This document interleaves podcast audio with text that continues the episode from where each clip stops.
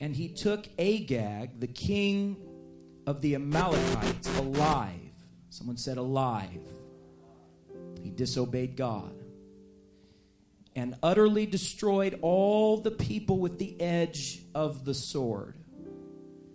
But Saul and the people spared Agag and the best of the sheep and of the oxen and of the fatlings and the lambs and all that was good and would not utterly destroy them but everything that was vile and refuse that they destroyed utterly. I'm preaching from this subject tonight, and I know that I have to be careful because I'm using a negative title. So, my main title is this Victories that Produced Defeat. Victories that produced defeat. But I don't want to leave us in a place of defeat tonight. I want to help us to understand how we can keep that very thing from happening to us.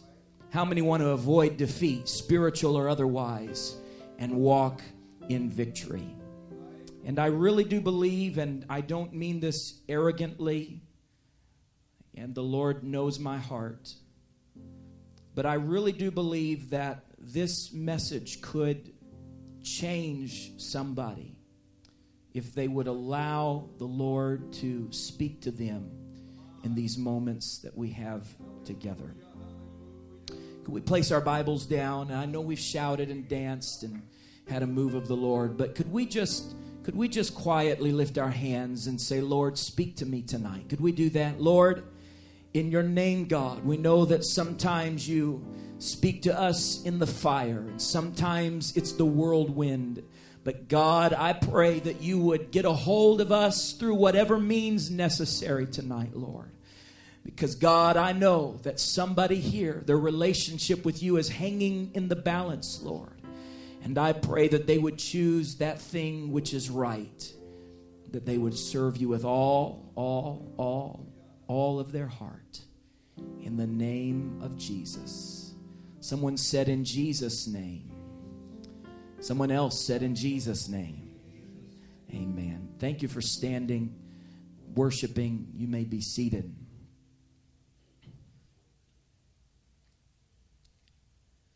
Many years ago, a preacher made a statement that has stuck with me for all of these years and he made a distinction between victory and deliverance. Victories may only be temporary, but deliverance is forever. It is possible to enjoy victories and yet never be fully delivered. In fact, there are victories that actually produce defeat later on down the road. We often preach about the crucial victory that took place at Jericho. They marched and they shouted, and the walls crumbled. It was a tremendous victory. It's one of the first stories that I ever remember from my childhood in Sunday school because it's a victory that is so profound. Just the imagery of those great walls crashing down at the feet of people who were shouting unto God with a voice of triumph. It creates a mental picture in our mind that is inspiring and powerful. But you better be careful of, uh, about accepting things, and you've got to be careful when you begin to think about the victories that happened in that day and in that time because it's important that you understand that there were that there were defeats that came out of that very victory. There were 3 defeats that came out of that victory. Number 1, there was a man by the name of Achan who was an individual who after Joshua had heard the voice of God and he told the people, he said that the city is cursed of God and all of the things within the city are cursed of God. And so, what I want you to do is after the victory comes, you are not to partake of the spoils of victory for yourselves. But there was a man by the name of Achan after he shouted and after the walls came down and he had enjoyed the victory that God gave him as he went into the city. He could not resist the temptation to take of the silver and take of the gold. And he took it when nobody was looking, when nobody was watching. And he took it into his own home. Those cursed things that God said, I don't want you to touch it. I don't want you to lay your hands on it. And he took those spoils into his home and he buried them underneath his tent, underneath the very place where his children were sleeping at night. He, he brought that sin into the same place where his wife would lay down her head to sleep at night. Can I tell you, you better be very, very, very careful that you don't start touching things that God tells you not to touch. You better be very, very careful the things that you allow allow into your home because once you begin to bring things into your home, there will be consequences set into motion that you may or may not ever be able to regain control of.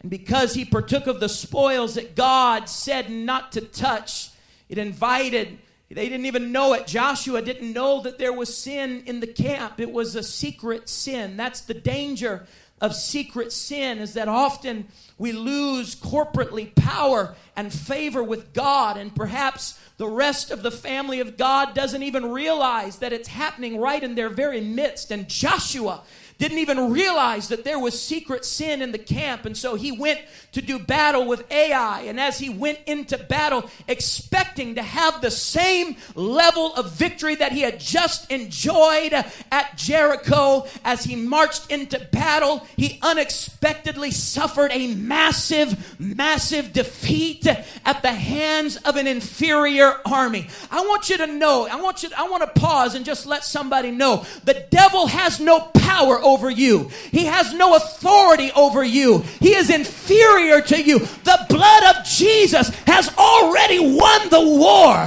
You are more than a conqueror in Christ Jesus. But can I tell you that secret sin will render you powerless in the face of an inferior foe? There was a great victory and because of it, they went in with faith, expecting, expecting, expecting to see something very powerful. Very powerful. But instead, they suffered an unexpected defeat. When they came back, Joshua, who had a relationship with God, began to try to find out what it was that had created this, this, this terrible this terrible downfall and this tragedy among God's people. You know, there's nothing more tragic than when God's people begin to suffer tragedy at the hands of an evil enemy. And and as he began to search this out, he realized that there was sin in Achan's life and it brought a terrible defeat in Achan's own family. Let me talk to fathers and mothers for a moment here. You, you may think that you can handle some things in your life, but you better think about your children and your grandchildren because there are things that will destroy your family. And you better keep your hands off of it, sir. And you better not think about it, ma'am. And you better be careful what it is that you're allowing into your life because it may begin as a victory, but produce a defeat in your life that brings your family to its knees. Mm. But it brought a, a tragedy, a tragedy, a tragedy. You have to be careful. It also brought a tragedy of a man by the name of Hiel many years later, over 500 years later. Hiel uh, was a man who decided, because remember, Joshua, after that great victory at Jericho, he, he said that this, these walls are cursed, and cursed be the man who would ever rebuild the walls of Jericho. Over 500 years later, a man by the name of Hiel began to rebuild the walls of Jericho. Listen to this, preacher. You better be very careful rebuilding things that God has destroyed in your life. You, you better be careful rebuilding things that the elders had the wisdom to tear down. Listen to me, young person. You better not despise some of the lines that the elders drew in the sand because they had to fight some demons that you know nothing of. And they had to pray some things out that you don't know anything about. And you better not rebuild things that God drove out a long, long time ago just because you live in a so called enlightened generation that thinks that anything goes and everything's fine. You better not play with it, sir. You better not laugh at it, ma'am, because the walls of Jericho were torn down for a reason. There were things that happened in Jericho that you don't know anything about. Nothing of. And you better stay as far away from it as you can. It's spiritual arrogance to believe that you can handle things that Joshua could not handle. Praise God. I knew I wasn't going to get too much shouting tonight because I'm talking about victories. Victories, victories that produce defeat. You better be careful accepting things that men of God of yesteryear rejected. If God tore it down, keep it down. You see, there's a lot of people who claim to be like Nehemiah, but actually they are like Hiel. They're rebuilding walls that are accursed. But there's a big difference between a Nehemiah rebuilding Jerusalem and a Hiel rebuilding Jericho. Somebody needs to get a hold of this revelation tonight. This is another message for another day, but some of you need to go home or get in this altar and make sure that you're rebuilding the right walls because some of you are rebuilding the walls of Jericho and you need to get a hammer and become like a Nehemiah and start rebuilding the anointed walls of Jerusalem. Somebody needs to run from Jericho and get to that blessed city of Zion and get back to a place of holiness, sanctification, and joy and peace and righteousness in the Holy Ghost. Well, that's good preaching. Somebody needs to lift up your hands and say, Lord, I want to rebuild the right walls. I want to be working on a kingdom that will not rust or decay. Hallelujah. You see, it's easy to confuse the two. It's easy to get a hammer and some mortar and some brick and get a few people together and sing a few songs and get a little following and get a little crowd and feel spiritually puffed up. And you can easily convince yourself that you're Nehemiah when in fact you are working against the very thing that God is planning on doing. And so every child of God has the responsibility to push against carnality and learn to distinguish the difference between the walls of Jericho and the walls of Jerusalem before it's too late. Before it's too late. Jericho's victory produced generations of defeat because they did not do it God's way.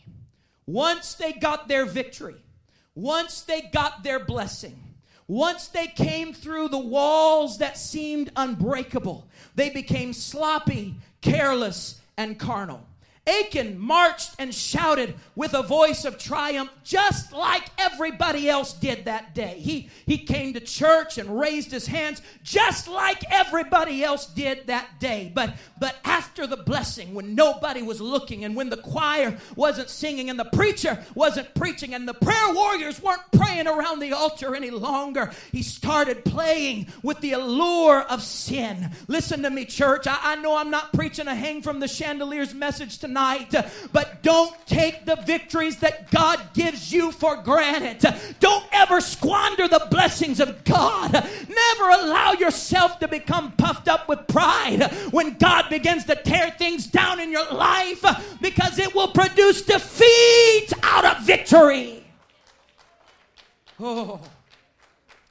Don't allow yourself to become the kind of person who gets so comfortable with God that you forget that the Lord giveth and the Lord taketh away. Blessed, blessed, blessed be the name of the Lord. Job had to go through some terrible things just to get to the place where he remembered that God is sovereign. Mm. Saul. Saul enjoyed a great victory over the Amalekites. But he did not finish the job that God gave him to do. God told him to kill every single Amalekite. And not just the Amalekites, but, but God said that that I want you to destroy their things and tear down their groves and burn to ashes their places of worship to false gods. But Saul thought that he could alter God's plan without repercussions. Did you know one of the greatest tragedies in all of the world has been people who tried to alter God's plan and they thought that there would be no repercussions. God alone sits upon the throne. God alone is the sovereign Lord. He flung the stars into space. He poured out the mighty oceans. He carved the mountains with his own hand. And he can tell his creation anything that he pleases. When that old elder prophet Samuel, there's hardly any prophet that I enjoy studying in the Old Testament than the prophet Samuel. When he came to celebrate what should have been a joyous occasion of victory, this should have been a moment for God's people to get together and shout and sing and pull out the tambourines like Miriam did. This was supposed to be a praise break. The bass was supposed to play and the singers were supposed to get ready. And instead, as Samuel approached the camp, he heard the sound of lambs bleating. He could see with his eyes that Agag, the Amalekite king, was very much alive in spite of what God had commanded. And that was the moment where Saul's backsliding accelerated. Saul lost God's favor because he refused to put the enemy to the sword. Listen to me for a moment. You might think that you can handle Agag. But you better put him to the sword, sir. You might think that you can handle just a little sin here and a little pornography there and a little lust here and a little addiction there. But, sir, you better lay Agag to the sword before it's too late. I wish an apostolic would preach with this preacher tonight. It's time to stop playing games with sin. It's time to lay our puffed up egos aside. It's time to drop our pride behind us and realize that if God says utterly destroy destroy everything, then we better get everything out of our lives that He tells us. Mm.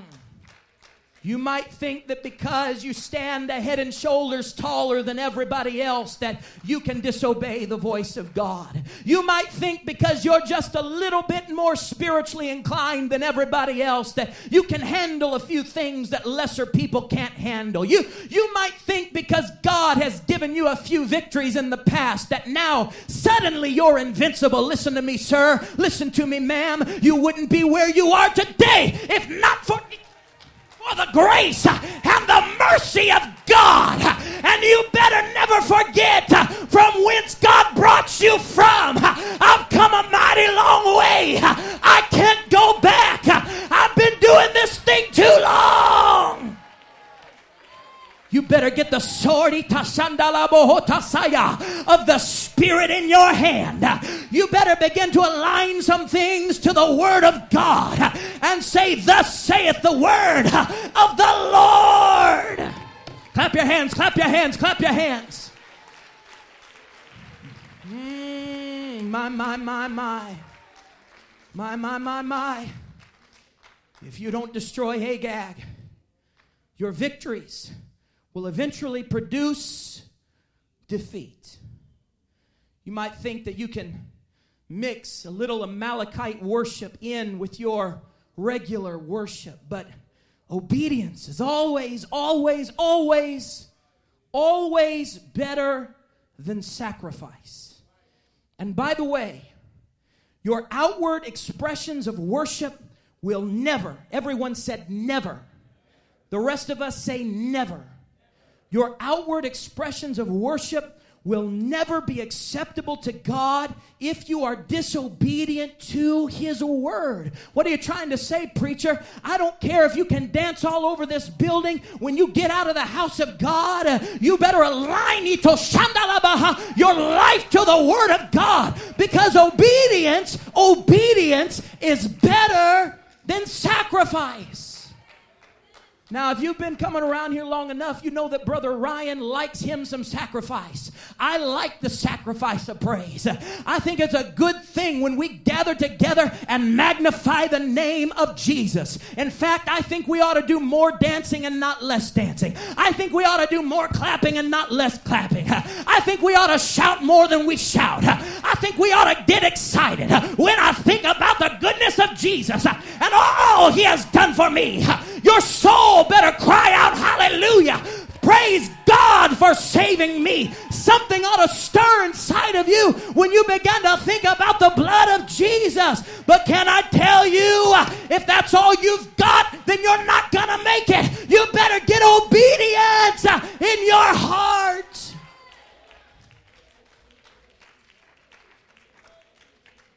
Because if you don't destroy Agag, Agag will retreat. He will regroup. He will be emboldened. He'll become powerful.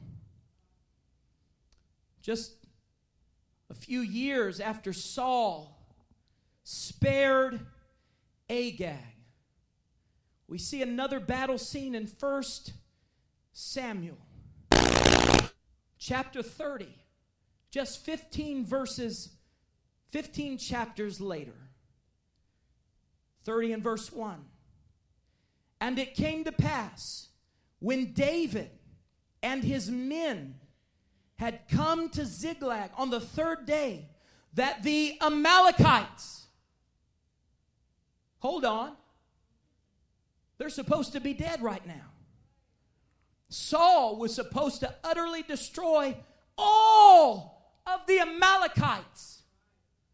But 15 chapters later, the Amalekites had invaded the south and smitten Ziklag and burned it with fire and had taken the women captive who were therein. They slew not any, either great or small, but carried them away and took them. So David and his men came to the city, and behold, it was burned with fire, and their wives and their sons and their daughters were taken captive.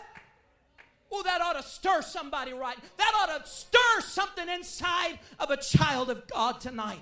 Then David and the people who were with him lifted up their voices and wept until they had no more power to weep. That's what happens when you do not deal with sin in your life. You better get the sword out and remove it before it gets your kids, before it gets your family. Somebody ought to lift up your hands right now and say, Lord, Lord, help us. Lord, help us. Help us to deal with the sin issue, God. We need you, Lord. We need you, Lord. We need you, Lord. We need you, Lord. We need you, Lord. We need you, Lord. We need you, Lord. As the musicians get ready to come, don't come quite yet. He'll always re- re- regroup. Agag, become powerful. A superbug is a strain of bacteria that mutates. And scientists and doctors are very concerned about it right now, especially with the Ebola crisis and different things of that nature. Not too many years ago, it was H1N1 and the bird flu and all of these things. Every year we have a new strain of something that scares people, and uh, they can hardly sleep at night wondering if they've got H1N1 or not. And uh, but superbugs are a real thing. We're finding scientists are finding that for so many years people have been introduced to penicillins and antibiotics that people are actually developing immunity to the antidote. And so their bodies are no longer able to fight the viruses and the bacterias that we come into contact with on a daily basis. And actually, the bacterias are mutating and they're becoming stronger and stronger. And as we try to up the dosage, there are people, not to be fearful, but there are scientists that actually worry that, that in 50 years, if, if we don't find some new breakthroughs in the world of medicine, that we actually won't have penicillins that are really able to fight some of these strains of bacteria that are mutating quickly. And, and uh, I remember it was not too many years ago that uh, I was preaching a revival and, and uh, I became very sick and uh, with the flu type deal. And I went to the doctor and they gave me a, an antibiotic. And uh, you know, when you get those antibiotics, they, they give you the instructions on the side. And if you're a typical male like I am, you don't even read it. You just uh, open it up and drink the medicine and then move on with your life. Uh, and I didn't even bother to pay attention, but it said right on the side of the antibiotic, it says, Be careful to ensure that you take every dose given to you. And so, what happened to me is uh, I took about six doses and I felt good. And so I quit taking it. I had a bottle about that full and uh, I stopped taking it. But what happened is because I did not finish the process that I was supposed to finish, I felt better, but the bacteria was only wounded, it was not destroyed. I had won a victory, but I hadn't been delivered. And so the antibiotic made me feel better temporarily, but the bacteria in my body had had time to retreat and regroup and when it came back, it came back with such a vengeance. I'll never forget it because we were going in for the sonogram for my son Talmadge, and we were going in to find out if it was a boy or a girl. And I was so excited to go in there. And as we sat literally in there, as they're telling us, you're going to have a son, I thought I should be leaping for joy, but instead I felt like I was going to die and pass out right there. Went straight from there to the hospital, spent three months in the hospital with the strain of H1N1. They told me at one point, they said, We've given you the strongest dose of antibiotic that we have. We've given you more than your kidneys can handle. And if this next dose doesn't fix the problem, we have nothing else that we can do. Your kidneys will probably shut down. We had some prayer meetings, didn't we? We had some prayer meetings because we thought that I was literally going to die, all because I did not complete the process like I was supposed to do. Listen, you've got to be very, very, very careful that you don't allow bacteria, spiritual superbugs into your life that will creep in, and, and before you know it, you don't have power anymore. You can get to a place where preaching no longer impacts you, and conviction no longer touches your heart, and you can get to a place where you're so sick in your spirit that the preacher can't lay his hands on you anymore, and the anointing no longer touches you. Listen, you better be very careful that you don't allow things to live in your spirit that will regroup bitterness. Bitterness. Well, I don't know why I feel that in the Holy Ghost right now, but let me just talk to somebody. Bitterness If you don't heal bitterness right now, bitterness will regroup. It'll come back into your life and destroy you. Lust. If you don't, sir, you better listen to this preacher. If you don't destroy lust in your life, if you don't completely destroy it, there's going to come a time where it regroups and it comes raging back and it destroys your life. You listen to this preacher. There's some things you better get out of your life. There's some entertainment. You better completely destroy it from your life because if you don't, it's going to regroup group. It's going to get a hold of your thought process. And before you know it, you can no longer be renewed in your thinking. You better be very, very careful allowing just a little bit of addiction to stay alive in your life. You might can handle it right now, sir, but there's coming a moment it'll regroup, it'll come back, it'll organize, and before you know it, you'll be completely bound in the grip of sin.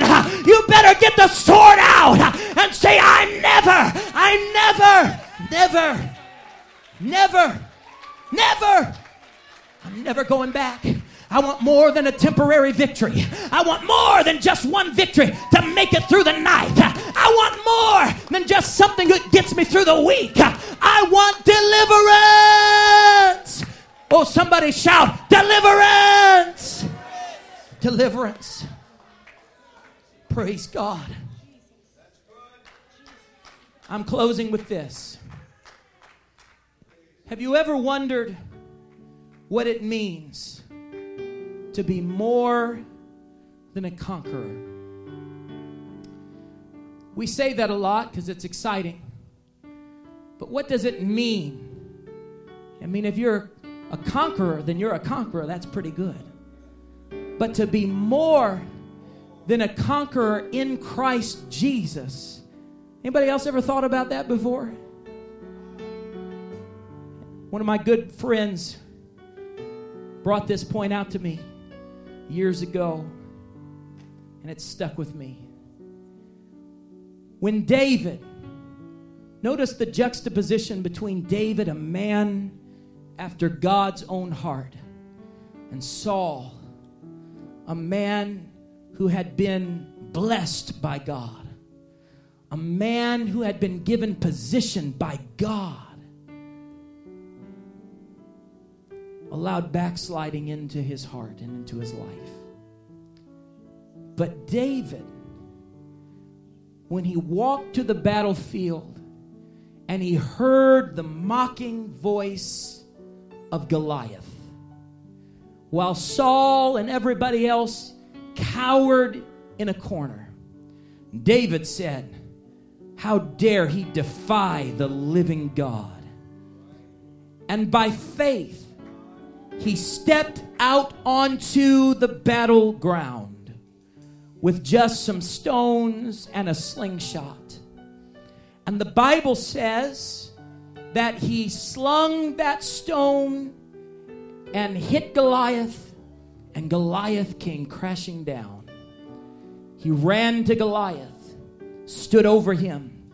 In that moment, David was already a conqueror. But David realized, I don't want to just be a conqueror. I want to be more than a conqueror. And so he pulled out a sword and he cut Goliath's head off. And in that moment, he was more than a conqueror. You know what some of y'all need to do in the Holy Ghost tonight? Instead of just being content to watch the giants fall to the ground, you need to take the sword of the Spirit out and go ahead and finish the job. You need to go ahead and say, I'm not leaving anything undone. I'm going to make sure if it's if it's the last thing I do, I'm making sure this bad boy never gets back up. I'm making sure that he never rises again. Some of you tonight need to get in this altar and you need to pray until Goliath is totally, totally, totally, totally eradicated from your life. Stand with me all across the building.